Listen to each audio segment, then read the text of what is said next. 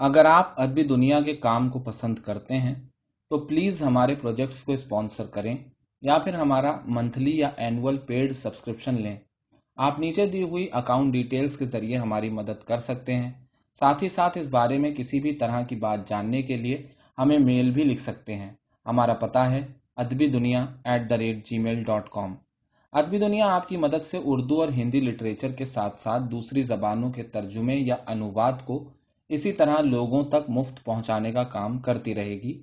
Video کو like اور share کیجیے ساتھ ہی ساتھ چینل کو سبسکرائب کرنا اور بیل آئیکن دبانا نہ بھولیے۔ شکریہ۔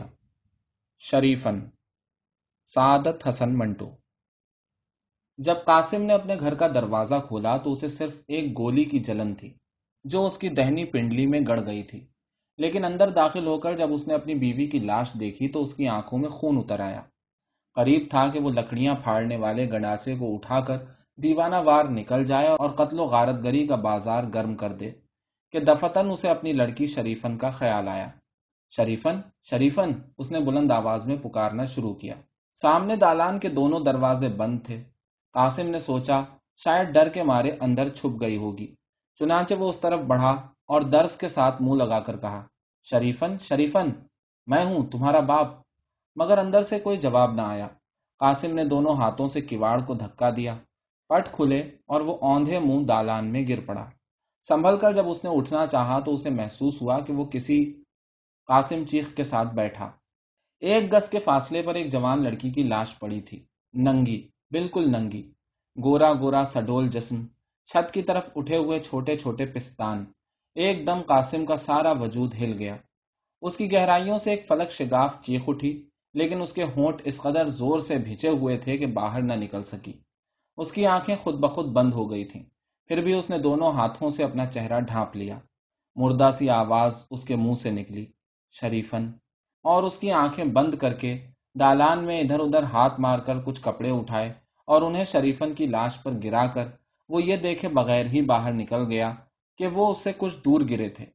باہر نکل کر اس نے اپنی بیوی کی لاش نہ دیکھی۔ بہت ممکن ہے اسے نظر ہی نہ آئی ہو۔ اس لیے کہ اس کی آنکھیں شریفن کی ننگی لاش سے بھری ہوئی تھی اس نے کونے میں پڑا ہوا لکڑیاں پھاڑنے والا گناسا اٹھایا اور گھر سے باہر نکل گیا۔ قاسم کی داہنی پنڈلی میں گولی گڑی ہوئی تھی۔ اس کا احساس گھر کے اندر داخل ہوتے ہی اس کے دل و دماغ سے محب ہو گیا تھا۔ اس کی وفادار پیاری بیوی ہلاک ہو چکی تھی۔ اس کا صدمہ بھی اس کے ذہن کے کسی گوشے میں موجود نہیں تھا۔ بار بار اس کی آنکھوں کے سامنے ایک ہی تصویر آتی تھی۔ شریفن کی، ننگی شریفن کی، اور وہ نیزے کی انی بن بن کر اس کی آنکھوں کو چھیدتی ہوئی اس کی روح میں بھی شگاف ڈال دیتی۔ گنڈاسا ہاتھ میں لیے قاسم سنسان بازاروں میں ابلتے ہوئے لاوے کی طرح بہتا چلا جا رہا تھا۔ چوک کے پاس اس کی مٹ بھیڑ ایک سکھ سے ہوئی، بڑا کڑیل جوان تھا۔ لیکن قاسم نے کچھ ایسے بیتوکے پن سے حملہ کیا اور ایسا بھرپور ہاتھ مارا کہ وہ تیز طوفان میں اکھڑے ہوئے درخت کی طرح زمین پر آ رہا۔ قاسم کی رگوں میں اس کا خون اور زیادہ گرم ہو گیا اور بجنے لگا۔ تڑ تڑ تڑ تڑ، جیسے جوش کھاتے ہوئے تیل پر پانی کا ہلکا سا چھینٹا پڑ جائے۔ دور سڑک کے اس پار اسے چند آدمی نظر آئے۔ تیر کی طرح وہ ان کی طرف بڑھا۔ اسے دیکھ کر ان لوگوں نے ہر ہر مہادیو کے نعرے لگائے۔ قاسم نے جواب میں اپنا نعرہ لگانے کے بجائے انہیں ماں باپ کی موٹی موٹی گالیاں دی اور گنڈاسا تانے ان میں گھس گیا۔ چند منٹوں ہی کے اندر تین لاشیں سڑک پر تڑپ رہی تھیں۔ دوسرے بھاگ گئے لیکن قاسم کا گنڈاسا دیر تک ہوا میں چلتا رہا۔ اصل میں اس کی آنکھیں بند تھیں۔ گنڈاسا گھماتے گھماتے وہ ایک لاش کے ساتھ ٹکرایا اور گر پڑا۔ اس نے سوچا کہ شاید اسے گرا لیا گیا ہے۔ چنانچہ اس نے گندی گندی گالیاں دے کر چلانا شروع کیا۔ مار ڈالو مجھے، مار ڈالو مجھے۔ لیکن جب کوئی ہاتھ اسے گردن پر محسوس نہ ہوا اور کوئی ضرب اس کے بدن پر نہ پڑی تو اس نے اپنی آنکھیں کھولی اور دیکھا کہ سڑک پر تین لاشوں اور اس کے سوا کوئی بھی نہیں تھا۔ ایک لہجے کے لیے قاسم کو مایوسی ہوئی کیونکہ شاید وہ مر جانا چاہتا تھا، لیکن ایک دم شریفن ننگی شریفن کی تصویر اس کی آنکھوں میں پگھلے ہوئے سیسے کی طرح اتر گئی اور اس کے سارے وجود کو بارود کا جلتا ہوا فلیتا بنا گئی۔ وہ فوراً اٹھا، ہاتھ میں گنڈاسا لیا اور پھر کھولتے ہوئے لاوے کی طرح سڑک پر بہنے لگا۔ جتنے بازار قاسم نے طے کیے سب خالی تھے۔ ایک گلی میں وہ داخل ہوا لیکن اس میں سب مسلمان تھے۔ اس کو بہت کوفت ہوئی۔ چنانچہ اس نے اپنے لاوے کا رخ دوسری طرف پھیر دیا۔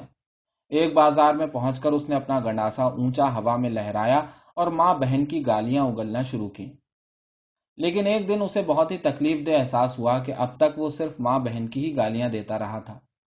چنانچہ اس نے فوراً بیٹی کی گالی دینا شروع کی اور ایسی جتنی گالیاں اسے یاد تھیں، سب کی سب ایک ہی سانس میں باہر الٹ دی پھر بھی اس کی تشفی نہ ہوئی۔ جھنجلا کر وہ ایک مکان کی طرف بڑھا، جس کے دروازے کے اوپر ہندی میں کچھ لکھا تھا۔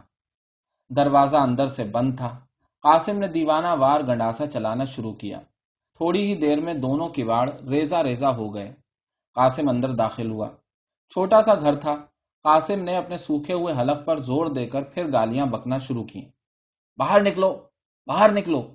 سامنے دالان کے دروازے میں چرچراہٹ پیدا ہوئی۔ قاسم اپنے سوکھے ہوئے حلق پر زور دے کر گالیاں دیتا رہا۔ دروازہ کھلا۔ ایک لڑکی نمودار ہوئی۔ قاسم کے ہونٹ بھیج گئے۔ گرج کر اس نے پوچھا، کون ہو تم؟ لڑکی نے خوش کھوٹوں پر زبان پھیری اور جواب دیا، ہندو۔ قاسم تن کر کھڑا ہو گیا۔ شولہ بار آنکھوں سے اس نے لڑکی کی طرف دیکھا، جس کی عمر چودہ یا پندرہ برس کی تھی اور ہاتھ سے گنڈاسا گرا دیا۔ پھر وہ اقاب کی طرح جھپٹا اور اس لڑکی کو دھکیل کر اندر دالان میں لے گیا۔ دونوں ہاتھوں سے اس نے دیوانہ وار کپڑے نوچنے شروع کیے۔ دھجیاں اور چندیاں یوں اڑنے لگی جیسے کوئی روئی دھنک رہا ہے۔ تقریباً آدھ گھنٹہ قاسم اپنا انتقام لینے میں مصروف رہا۔ لڑکی نے کوئی مزاحمت نہ کی، اس لیے کہ وہ فرش پر گرتے ہی بے ہوش ہو گئی تھی۔ جب قاسم نے آنکھیں کھولی تو اس کے دونوں ہاتھ لڑکی کی گردن میں دھسے ہوئے تھے۔ ایک جھٹکے کے ساتھ انہیں علیحدہ کر کے وہ اٹھا۔ پسینے میں غرق اس نے ایک نظر اس لڑکی کی طرف دیکھا تاکہ اس کی اور تشفی ہو سکے۔ ایک گز کے فاصلے پر اس جوان لڑکی کی لاش پڑی تھی۔ ننگی، بالکل ننگی۔ گورا گورا سڈول جسم۔ چھت کی طرف اٹھے ہوئے چھوٹے پستان۔ قاسم کی آنکھیں ایک دم بند ہو گئیں۔ دونوں ہاتھوں سے اس نے اپنا چہرہ ڈھانپ لیا۔ بدن پر گرم گرم پسینہ برف ہو گیا اور اس کی رگوں میں کھولتا ہوا لاوا پتھر کی طرح منجمد ہو گیا۔ تھوڑی دیر کے بعد ایک آدمی تلوار سے مسلح مکان کے اندر داخل ہوا۔ اس نے دیکھا کہ دالان میں کوئی شخص آنکھیں بند کیے لرستے ہاتھوں سے فرش پر پڑی ہوئی چیز پر کمبل ڈال رہا ہے۔ اس نے گرج کر اس سے پوچھا، کون ہو تم؟ قاسم چونکا۔ اس کی آنکھیں کھل گئیں، مگر اسے کچھ نظر نہ آیا۔ مسلح آدمی چلایا، قاسم! قاسم ایک بار پھر چونکا۔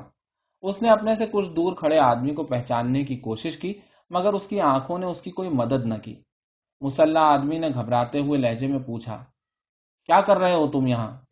قاسم نے لرستے ہوئے ہاتھ سے فرش پر پڑے ہوئے کمبل کی طرف اشارہ کیا اور کھوکھلی آواز میں صرف اتنا کہا شریفن جلدی سے آگے بڑھ کر مسلح آدمی نے کمبل ہٹایا۔ ننگی لاش دیکھ کر پہلے وہ کانپا، پھر ایک دم اس نے اپنی آنکھیں بند کر لی تلوار اس کے ہاتھ سے گر پڑی۔ آنکھوں پر ہاتھ رکھ کر وہ بملا بملا کہتا لڑکھڑاتے ہوئے قدموں سے باہر نکل گیا۔